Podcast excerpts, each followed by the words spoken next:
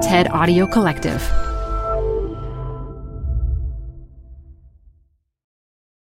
Hi, I'm Debbie Millman. Canva is great for designing visual content for work, no matter what industry or department you work in. Now, your next presentation with Canva Presentations. Start with a professionally designed template and use it as a springboard for your design. It's a serious time saver. Time to present but can't be there in person? Enter Canva Talking Presentations. Record yourself presenting and add your talking head to your slides so your audience can watch your perfected presentation anywhere, anytime. Start designing today at canva.com. Designed for work. This message comes from Apple Card. Earn up to 3% daily cash back on every purchase every day. Then grow it at 4.50% annual percentage yield when you open a savings account with Apple Card. Visit apple.co slash card calculator to see how much you can earn. Apple Card subject to credit approval. Savings available to Apple Card owners subject to eligibility. Savings accounts provided by Goldman Sachs Bank USA member FDIC. Terms apply. This is Design Matters with Debbie Millman from DesignObserver.com. For 11 years now, Debbie Millman has been talking with designers and other creative types about what they do, how they got to be who they are, and what they're thinking about. On this program, Debbie Millman talks with Gretchen Rubin about happiness and the power of habit. There are decisions that we've put on autopilot, so they take no effort or energy or willpower on our parts. This interview was recorded in front of a live audience at the Northside Festival in Williamsburg, Brooklyn on June 10th, 2016. Here's Debbie Millman. We usually think of habits in terms of health. Smoking, bad. Exercise, good. Gretchen Rubin wants us to think of habits in terms of happiness. Habits, she says, are the invisible architecture of our lives, and when we get them right, we're a lot happier for it. Gretchen Rubin has written several New York Times best-selling books about happiness, including Better Than Before, Mastering the Habits of Our Everyday Lives, and The Happiness Project. She also hosts a popular podcast with her sister called Happiness with Gretchen Rubin. She joins me today to talk about her life, her career, and happiness. Gretchen Rubin, welcome to Design Matters. Uh, well, thank you. I'm very happy to be here. Gretchen, you grew up in Kansas City, Missouri, and I understand that you love dividing the world into categories abstainers and moderators, radiators and drains, openers and finishers, marathoners and sprinters. Is that something that you started to do as a young child? Um, well, they say there are two kinds of people in the world the kind of people who divide the world into two kinds of people, and the kind of people who don't. Um, and I'm definitely the kind who does. And yeah, I've always been really attracted to anything that is a system or that gives you a guide to the world, breaks things down. I don't know if anybody here is a fan of the book Pattern Language by Christopher Alexander. Amazing book. Um, like anything that breaks things into categories, I feel like is very, very helpful just in clarifying our vision of what's happening around us. What did you envision yourself doing for a living when you were little? You know, I never thought about it. And, and, and now I look back and I'm really shocked. Like, I never thought about it. And um, I drifted into law school for, you know, went for all the wrong reasons. It was like, oh, you know, you can change your mind later. It's a great education. I'm good at research and writing. My father's a very happy lawyer. You know, like, I can always change my mind. Um, so I feel like I just was always sort of doing the next obvious, easy thing instead of really sitting down and asking myself what I wanted to do.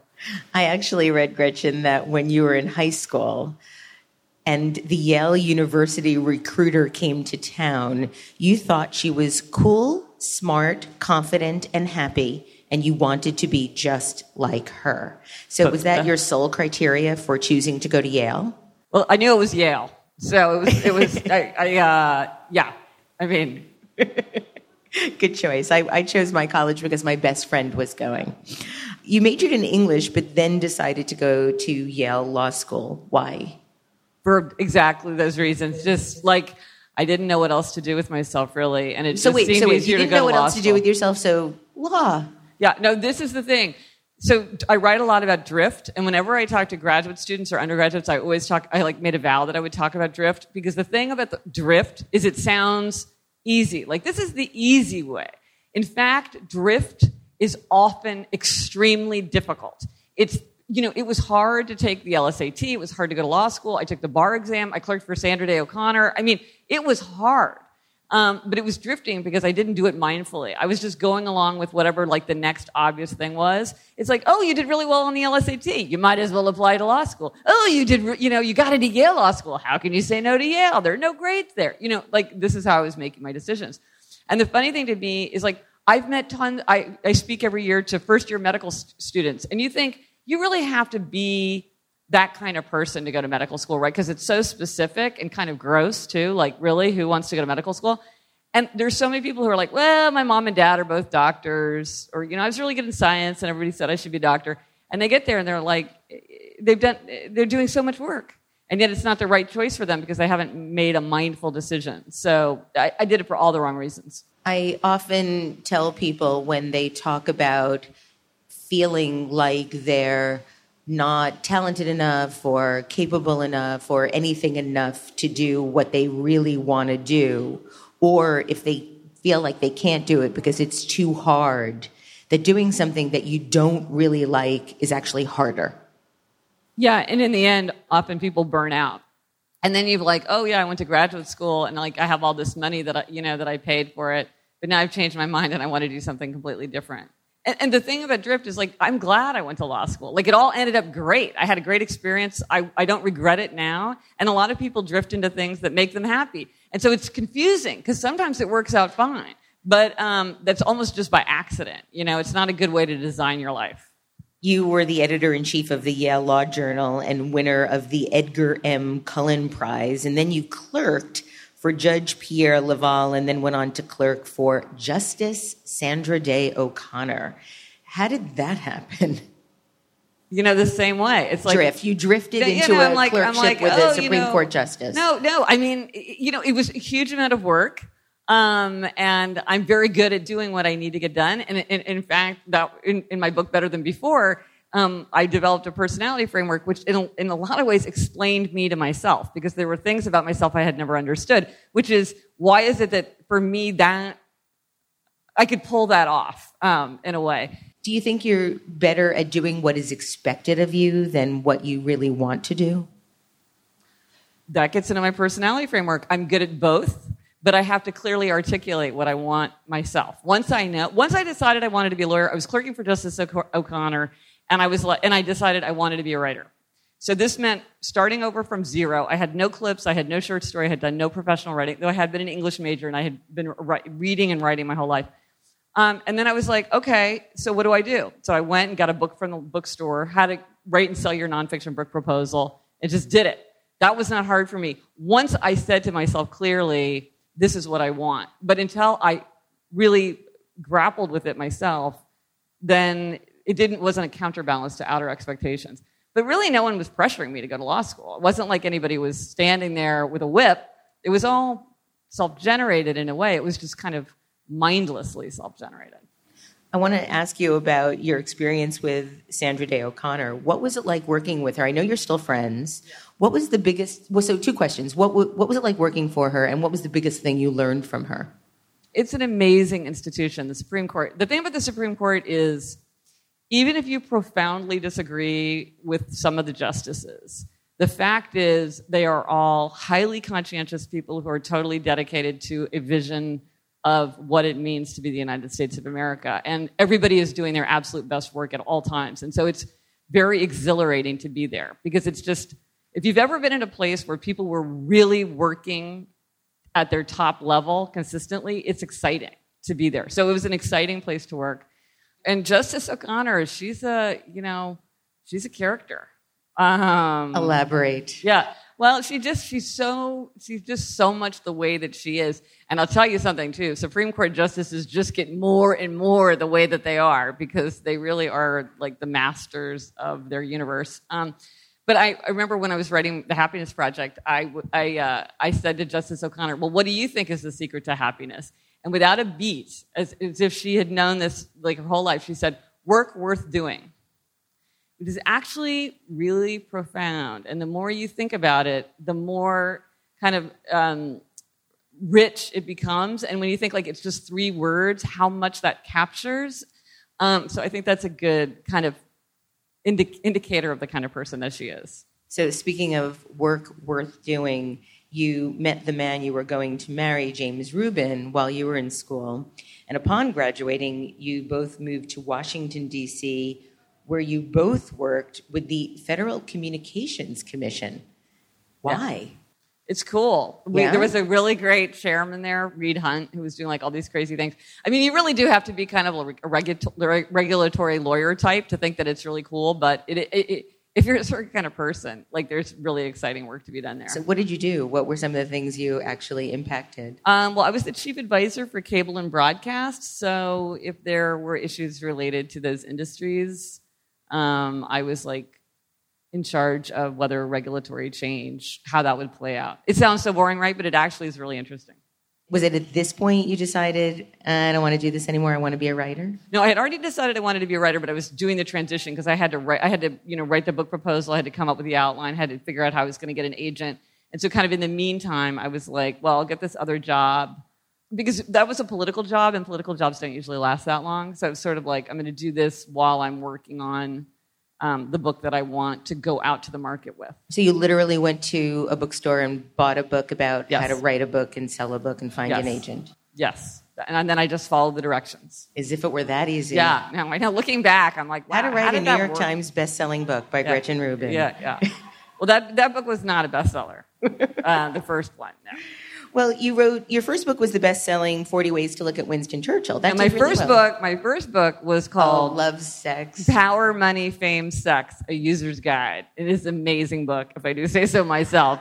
Um, yeah, it's sort of like the preppy handbook for parody, if yeah. Machiavelli wrote the preppy handbook. Um, so that was really fun. Yeah. But then you wrote Forty Ways of um, To look at Winston to look at Winston Churchill, and then Forty Ways to look at JFK. Yes. What made you decide to write these books? Was it sort of the Venn diagram of politics and writing? You know, the um, um, I think from the outside, my books look very disconnected, but really, my subject is human nature.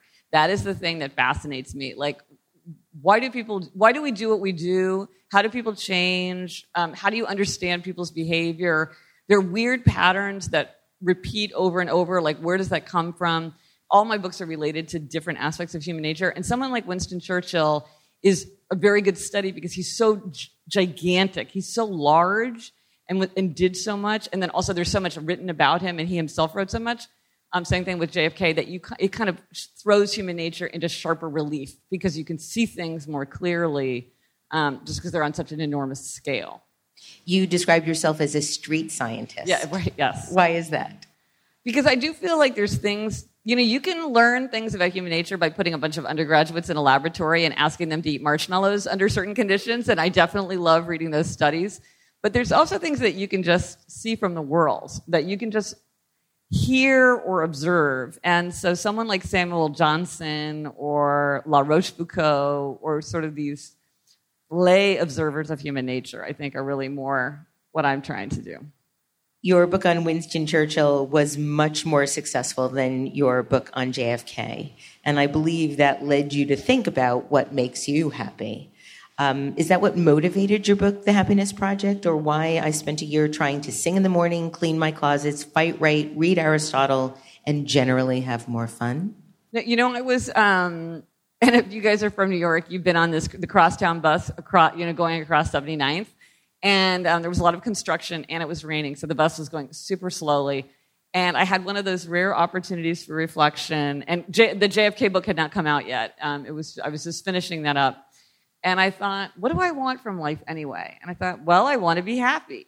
But I didn't have any, I never thought about happiness, how I could be happier, what it meant to be happy. And I thought, I should have a happiness project. And that was the word that I had. And I went out the next day, got a giant stack of books from the library, and started researching happiness. And it was just going to be for me, just because I was curious. And I do have this categorizing mind. So I was like, well, how would you how would you do it how would you divide it up and like what what are the themes that would matter and, then i just got more and more into it and i often go on these like side research projects Like I know a lot about Thomas Merton right now, um, like for no reason other than I just get enthralled with something.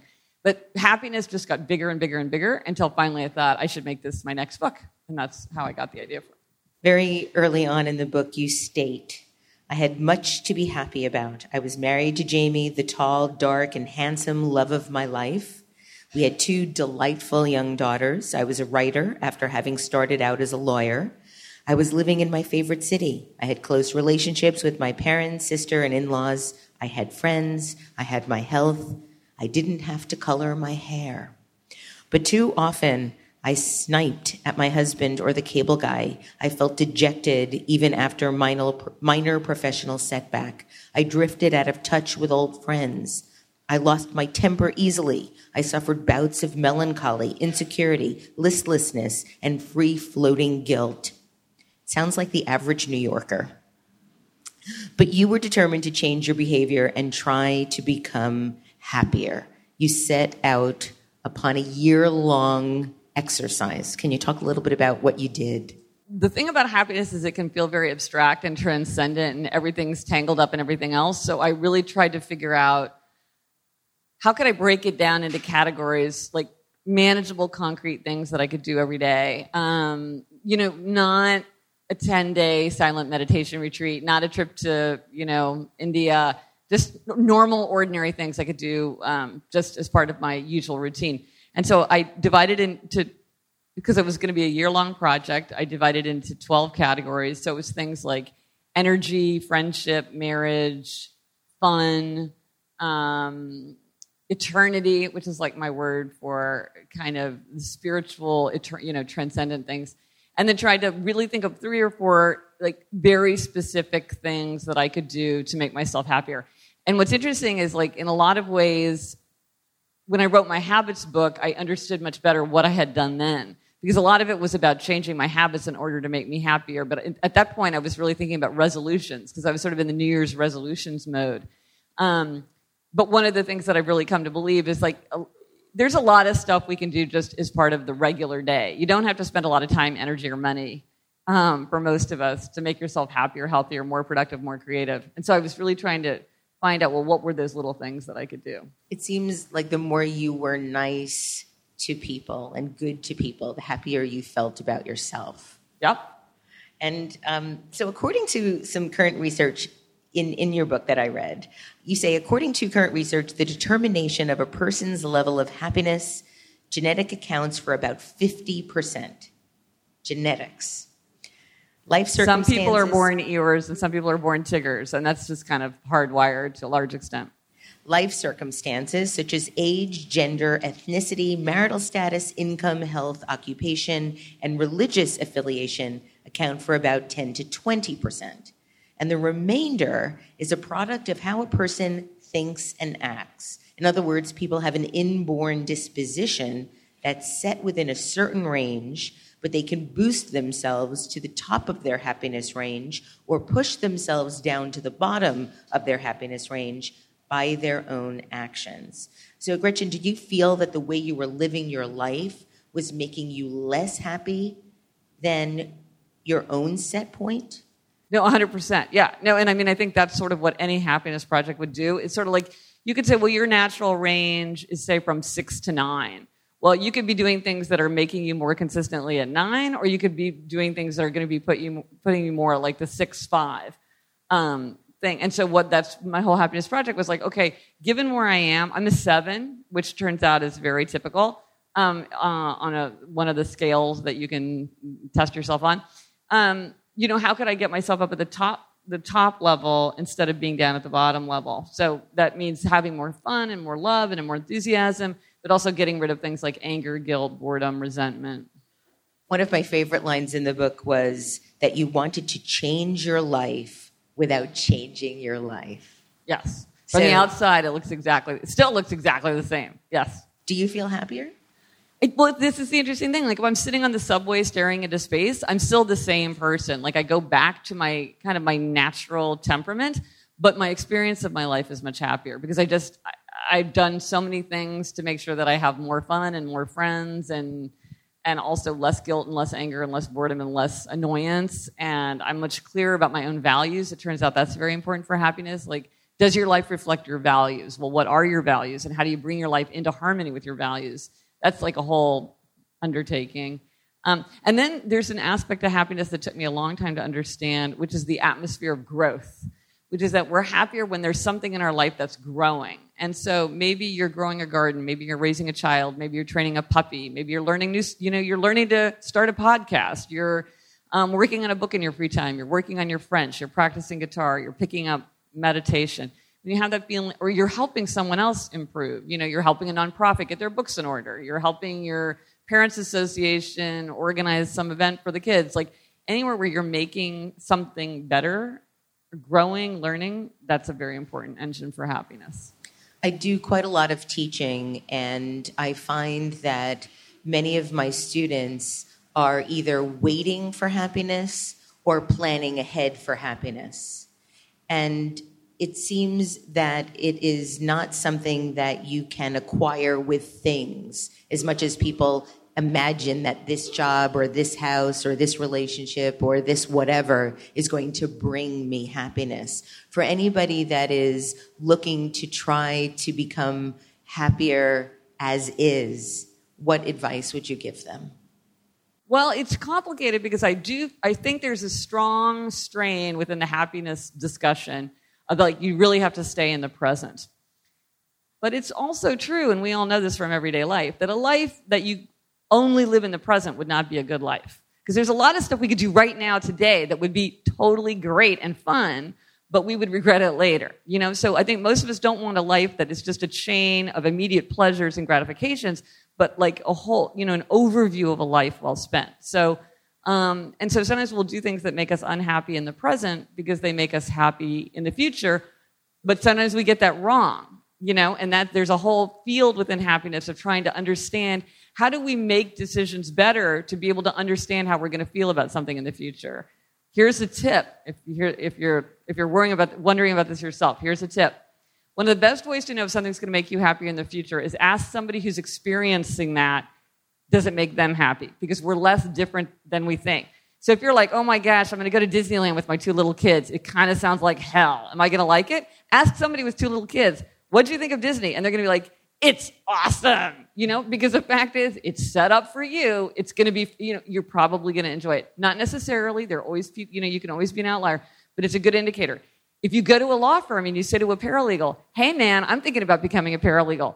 Are you having fun at your job? Are you happy? What are they going to tell you? I mean, you always have to allow for the fact that there's always going to be differences, but it's a really good way to get a sense of something. I think if I had to say, like, what is the thing to like get yourself happy? There's two ways to answer that, depending on how you frame the question. So one is relationships. Ancient philosophers and contemporary scientists agree that a key and maybe the key to happiness is relationships. We have to feel like we belong. We have to be able to confide. We have to feel like we have intimate, enduring bonds. Um, we have to be able to get support, and just as important, we need to be able to give support. So anything you do that deepens or, or, or, broadens your relationships is something that's likely to make you happier. So you really want to think a lot about relationships. But another way to answer the question is through self knowledge, because really, more and more and more, I think this is true, that you can only build a happy life on your own nature, your own values, your own temperament, your own interests. And so the more you think about what's true for you, the more you can make your life reflect your values. And like back to the thing about law school, is I didn't think like, I never, I really, truly never crossed my mind to say, hey, Gretchen, do you want to be a lawyer? It like never crossed my mind. I know that sounds insane, but it was just like, I didn't think about it. Um, but if I had, uh, I might have thought about it differently. So you want to say like, okay, everybody says it's totally fun to travel. Do I really like to travel? Do I really like to shop? Do I really like to ski? Do I really like to go to bars? do I really like animals? Like, do I like watching TV? Do I like going to movies? I mean, there's a lot of things that people just assume are fun or worth doing that maybe are just not true for you. And it's crazy to me how many people have come up to me and said, Oh, I just realized, like, I don't like the outdoors.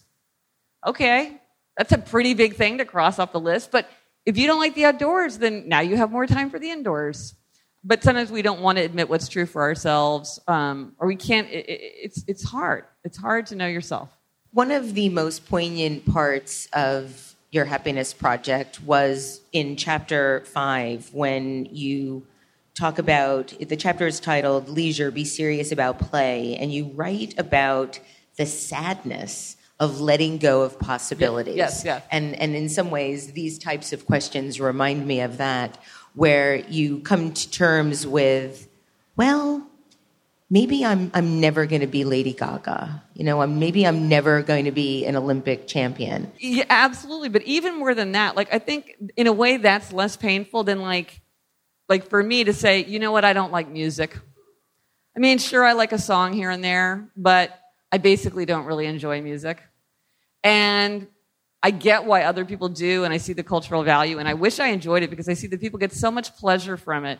And so many people come up to me after I, after I admit to this, and they're like, Gretchen, give me an hour, and I'm going to teach you to love music. And I'm like, no, you're not, because I don't like music. You know, and it's like it's sad. It's like it's like a it's like a cramped aspect of my personality. I wish it were not true, but it is true. And but for a long time, I was like, you know, my, as a reader and a writer, my thing was like, if I read more books about music, then I would love, I would learn to love t- to listen to music. Right? No, that's not the way you go about it. I, and I finally am just like, I'm the person who walks into the room and turns off the music because I don't like the noise. And it's sad to admit that.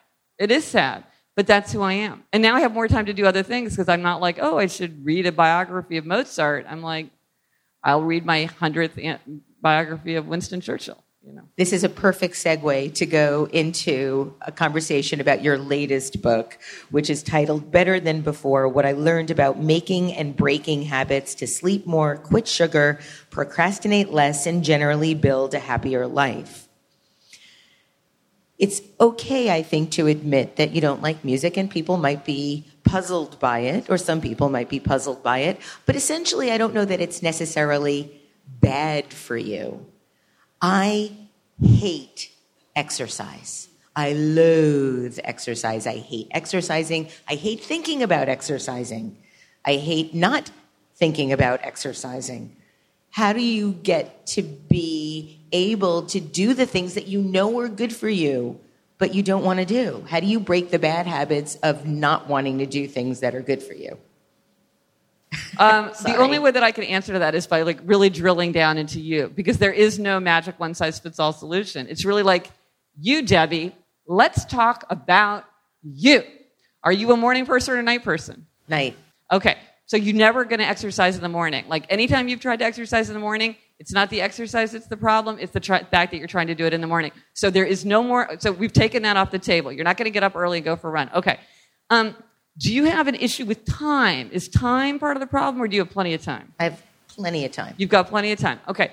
Do you are you more likely to what? Why do you want to exercise? Because I'm getting older and weaker, and I want to live longer and be healthier. Okay. Do you think you could do something for 20 minutes once a week?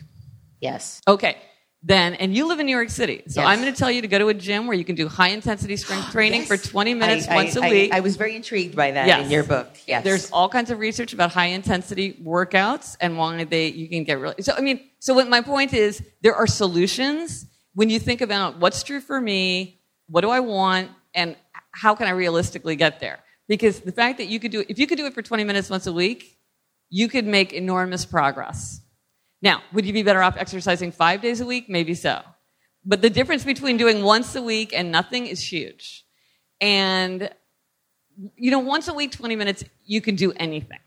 okay, let's talk about you. Okay, yes. But my, my point is, my point is just Denial. That, but a lot of times when people, this is a great example, that a lot of times when people have a problem, they're like, I need to have a global solution that works for everybody. Instead of saying like, let's just think really, really, really specifically about me. When have I succeeded in the past? What appeals to me?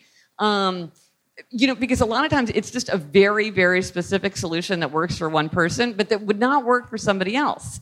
Um, but instead, we're kind of like looking for the like, what's the best thing? A, a- habits researcher was saying like, well, I got a grant to figure out what are the best habits, and I'm like, that is the dumbest thing I've ever heard in my life, because that's like saying I'm going to do research to find out what's the best time to go to bed. The best time to go to bed is 10, 20 p.m. Well, Well, what if you get up at 3 a.m. to go to a job? What if you have a newborn baby? What if you only need three hours of sleep a night, which is true for a few, a few people, not many people? Like, that's a nonsensical thing. It might be true on average, it tells us nothing. So, it's all about the individual. How do you define habit? So, a lot of times people with habit talk about repetition or frequency or familiarity of cues, but really, I think that the key thing about habits is decision making uh, a, a lack of decision making. So habits are freeing and energizing because we're not deciding, we're not using self control. Something's on automatic. Just the way you do not use self control to brush your teeth, you do not use willpower or make decision. You know, nobody like gets into a car, puts on their seatbelt, and thinks, you know, I've been so good for a week. I'm going to take a day off of seatbelts today. I deserve a break. Or I'm going to be so good starting in January. Why should I wear a seatbelt now? Or I think I should go out and buy those boots because I've been so good about wearing my seatbelt. No, you just do it. it's just an automatic thing. It doesn't. It's not. You don't consider it an imposition or a deprivation. It's just the way you do things. And I think that's where habits. It's their decisions that we've put on autopilot so they take no effort or energy or willpower on our parts. You state that we repeat about 40% of our behavior almost every day. Yeah. And our habits shape our existence and our future. And you go on to state that if we can change our habits, we can change our lives. How can you actually change a habit? Well, that is the million dollar question. And, um, and there are so many kind of one size fits all solutions, like do it first thing in the morning, which we know would not work for you. Um, start small. Give yourself a cheat day. Do it for 30 days. And those can work for some people sometimes. They don't work for everybody all the time. And what I found is that there are 21 strategies that people use to make and break habits. And sometimes people look kind of scared when I tell them they're 21. Like, I want three. Don't give me 21. But it's actually good because 21, some of these work very well for some people and not at all for other people. Some of them are available to us at some times in our lives, but not at other times. And so it's really, it's, uh, there's no one answer. How do you change a habit? What you say is thinking about who I am and what I want. How could I use as many of these strategies as possible to get where I want to go? For instance, one of the most universal strategies that works for just about everybody is the strategy of convenience. And we've all experienced this in our lives.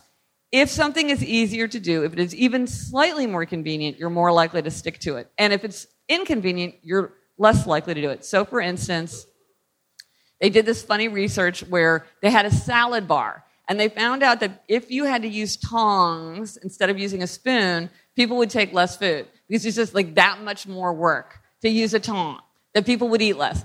Or like if you want to not use your cell phone, like I had this guy, this friend of mine was like, I really need to use my willpower to stop texting while I'm driving. Like, can you help me break that habit? I need to work on my willpower and my priorities. And I'm like, don't work on your willpower and your priorities, man. Put it in the trunk.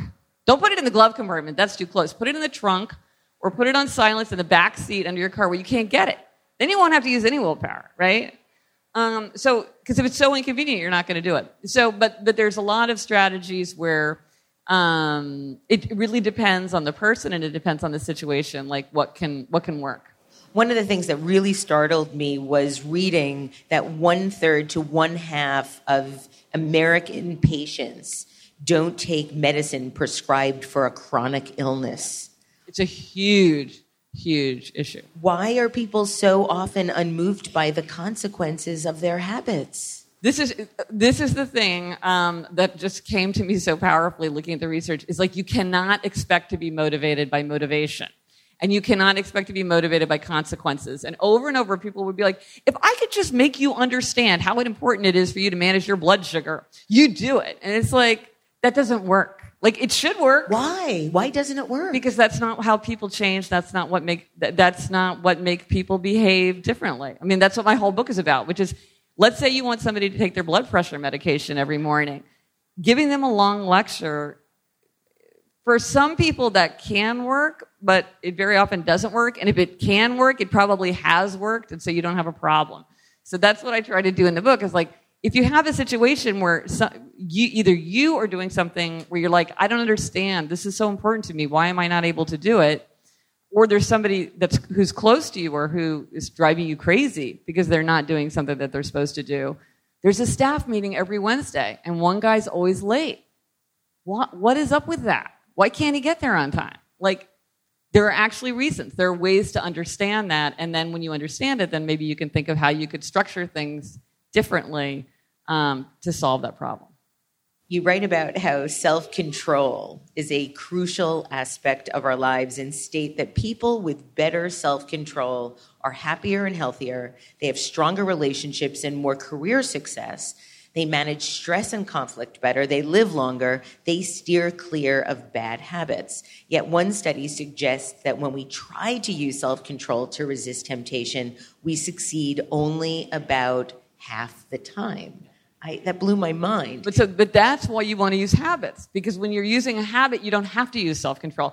And the, the research that is so crazy is that when they looked at people who are really, really high functioning, they thought that they would see that they had really, really high exercise of self control. And what they found is that these people were using very little self control because they'd done everything on a habit. So one person's going through the day, oh my God, should I go to the gym? Maybe I should go to the gym. Maybe I should go after lunch. I think I'll feel more energetic if I wait until after that meeting.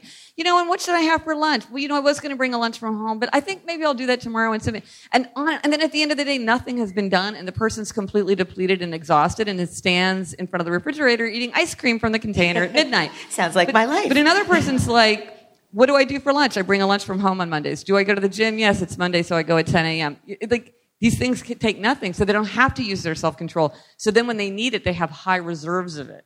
Because when you're, when you're using habits, then you can save your self control for things that come up unexpectedly. You write that habit is a good servant, but a bad master. And although you wanted the benefits that habits offer, you didn't want to become a bureaucrat of your own life, trapped in paperwork of its own making. So, how can you avoid that? Is there any advice that you can give to people to understand the line between mindful and mindless habits? Well, this is an issue that doesn't affect very many people. Most people, but there, and this gets back into this personality framework that I came up with.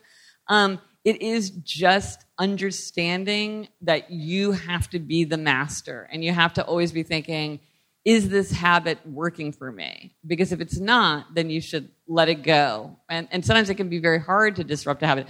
I tried to have the habit of meditating, and I easily formed a habit of meditating. And I'd been meditating for, you know, trying to meditate for months. And then finally I was like, this is really just driving me crazy. Like, it's not doing anything good for me. And I had to then break the habit of, of, of meditating because it wasn't that I was having a hard time, like, sitting down and going through, you know, doing it but it wasn't useful. And so I had to let it go um, because it was just, you know, why have it be part of my day if it's not achieving something for but me? But you love gold marks and achieving. Yeah. Did you feel like you had failed? No. I tried. I gave it. I mean, I, and I had tried before. I've tried twice. So I'm sort of like, I don't think anything's for everyone, too. Like that's sort of my philosophy. So I was, I was, I, I was fine with that.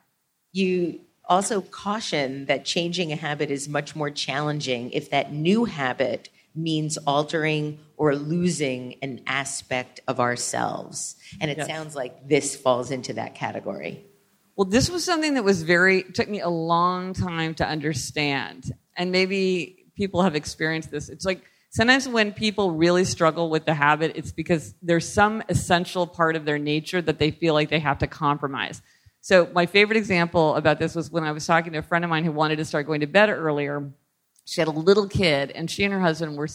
And I was like, "Well, why do you stay up to like tell me what's happening?" And what was happening is like like around eleven or midnight, she and her husband would go like to their library and sit and eat nuts and talk about their day. And she's like, "We really should be going to sleep like two or three hours later, but we just can't do it." You know, and as I was talking to her, it became clear that she didn't want to relinquish her idea of herself as like this urban nightlife, you know, sophisticated person to become what to her was like a suburban drudge. She went to bed at 9:30 p.m. You know, it was part of her idea of herself as a certain kind of person. Or, I mean, I read that um, Diana Trilling wrote a memoir, and she was talking about how she and her husband couldn't. It was very hard for them to give up smoking because they didn't want to be the kind of people who didn't smoke. Because, like, the cool people were smoking. This was a long time ago. The cool people were the people who smoked. And the loser people were the people who didn't smoke. And they were like, we don't want to be losers like them, even though we want to quit smoking. So they had to like change their worldview about themselves so that they could be the kind of person who didn't smoke. And this comes up more often. Like I didn't, it took me a long time to recognize this, but often when there is somebody where it's like they keep saying, I really, really, really want to do this, and yet I can't do this. One of the things that I, have I've heard from tons of people since the book came out is I listed a bunch of identities that people had to have to compromise because somehow bad for them. And I used the example of a Southerner. And I've had so many Southerners being like, why are you saying it's bad to be a Southerner?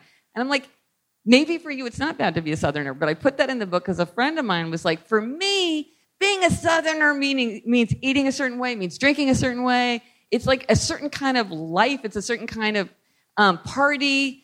And if I, I have to, and she's like, I have to think about how I can be Southern in a way that is like better for me. You know, so for her, like, but not necessarily for everyone. And so, um, but it can be poignant and difficult to sort of uh, let go of these things. These, I'm a workaholic, right? How can you get off work at six o'clock every night if what your identity is is I'm a workaholic? So something has to give. Or if being happy means doing worth, work worth doing.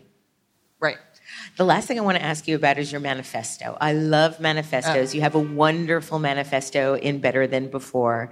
And I was wondering if we could close our interview with you reading the manifesto. Oh, absolutely. I love it. It's really inspiring. So I'm going to get it from the book.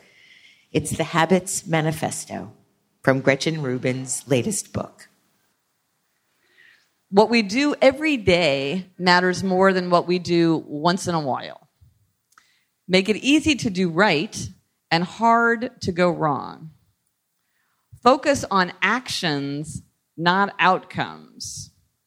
That's like, you can't say, like, um, I'm going to lose 30 pounds. It's better to say, like, I'm going to eat healthy. Um, by giving something up, we may gain. Things often get harder before they get easier. When we give more to ourselves, we can ask more from ourselves. We're not very different from other people, but those differences are very important. It's easier to change our surroundings than ourselves.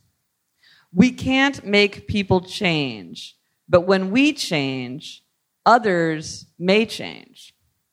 We should make sure the things we do to feel better don't make us feel worse. We manage what we monitor. Once we're ready to begin, begin now.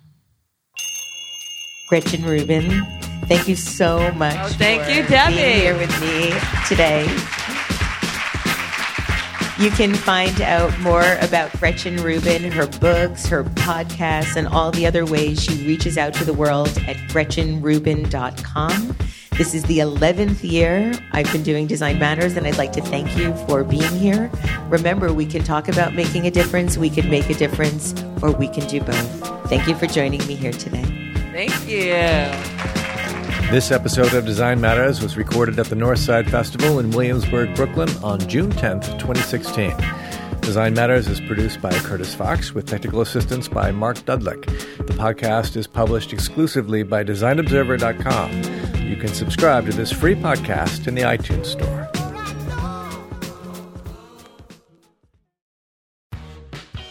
You're growing a business and you can't afford to slow down.